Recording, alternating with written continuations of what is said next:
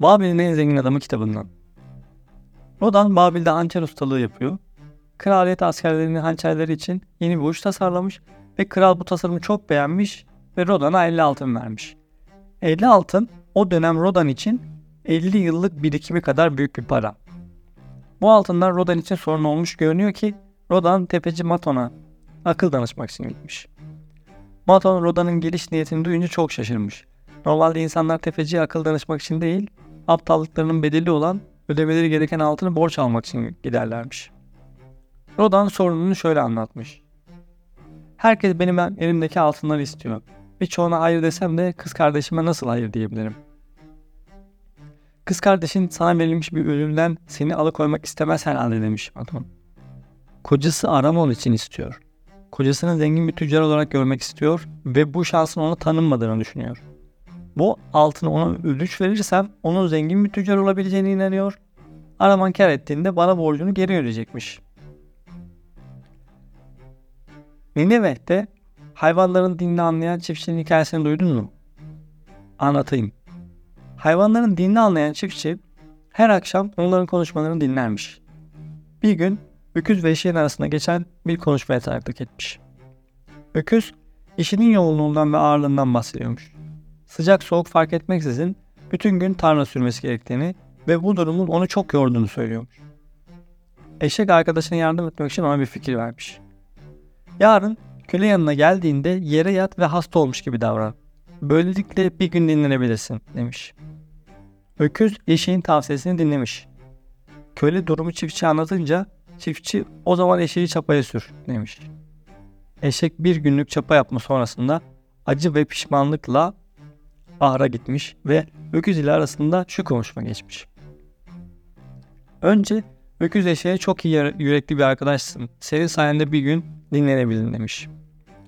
Eşek ise kalbi kırık şekilde bir arkadaşıma yardım edeyim derken kendimi onun için işini yaparken buldum demiş.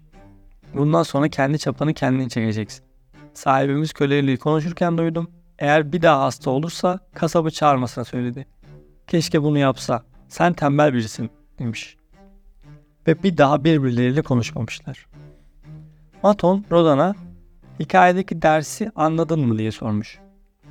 Bu hikayedeki dersi anlayamamış Rodan. Ders şu demiş Maton. Eğer arkadaşına yardım etmek istiyorsan onun yükünü üzerine almayacaksın. Maton o dönem borç isteyen kişilere borç verirken en az verdiği borç kadar değerli bir teminat alıyormuş. Bugün günümüzdeki bankaların istediği teminata benzetebiliriz bunu. Maton, borç verdiği kişilerle arasında yaşadığı deneyimi bir bir anlatmış Rodan'a. Sonra da şu soruyu sormuş. Eğer bu parayı korursan senin için yüksek bir kazanç sağlar ve hayat boyu sana zevk ve kar getirir. Ama elinden kaçırırsan sonsuza kadar senin için bir acı ve pişmanlık kaynağı olur. Bu cüzdanındaki altından istediğin nedir? Güvende olması. Kardeşinin kocasının büyük bir kayıptan uzak durabileceğini düşünüyor musun? Korkarım hayır. Altınlarla ilgili çok akıllıca hareket etmiyor. O zaman aptalca mecburiyet hislerinin seni etkilemesine izin verme. Ve hazineni kimseye emanet etme. Eğer ailene ya da arkadaşlarına yardım etmek istersen hazineni riske atmadan bunu yapma yöntemlerini düşün. Unutma ki altın onu tutma konusunda yetenekli olmayanların ellerinden beklenmedik şekilde kaçar gider. Paranı başkalarının kaybetmesine izin vereceğine gösteriş içinde harca daha iyi. Kralın hazinesi sana çok şey öğretecek. 50 altın paranı elinde tutmak için çok dikkatli olman gerekiyor. Birçok kişi seni baştan çıkartmaya çalışacak. Sana birçok tavsiye verecek. Yüksek kar getiren girişimler teklif edilecek. Benim kefalet sandığımın hikayeleri sana ders olsun. Çantandan birine altın vermeden evvel mutlaka o altını nasıl geri alacağını bilmen gerekiyor. Az dikkat büyük bir pişmanlığa yol açar.''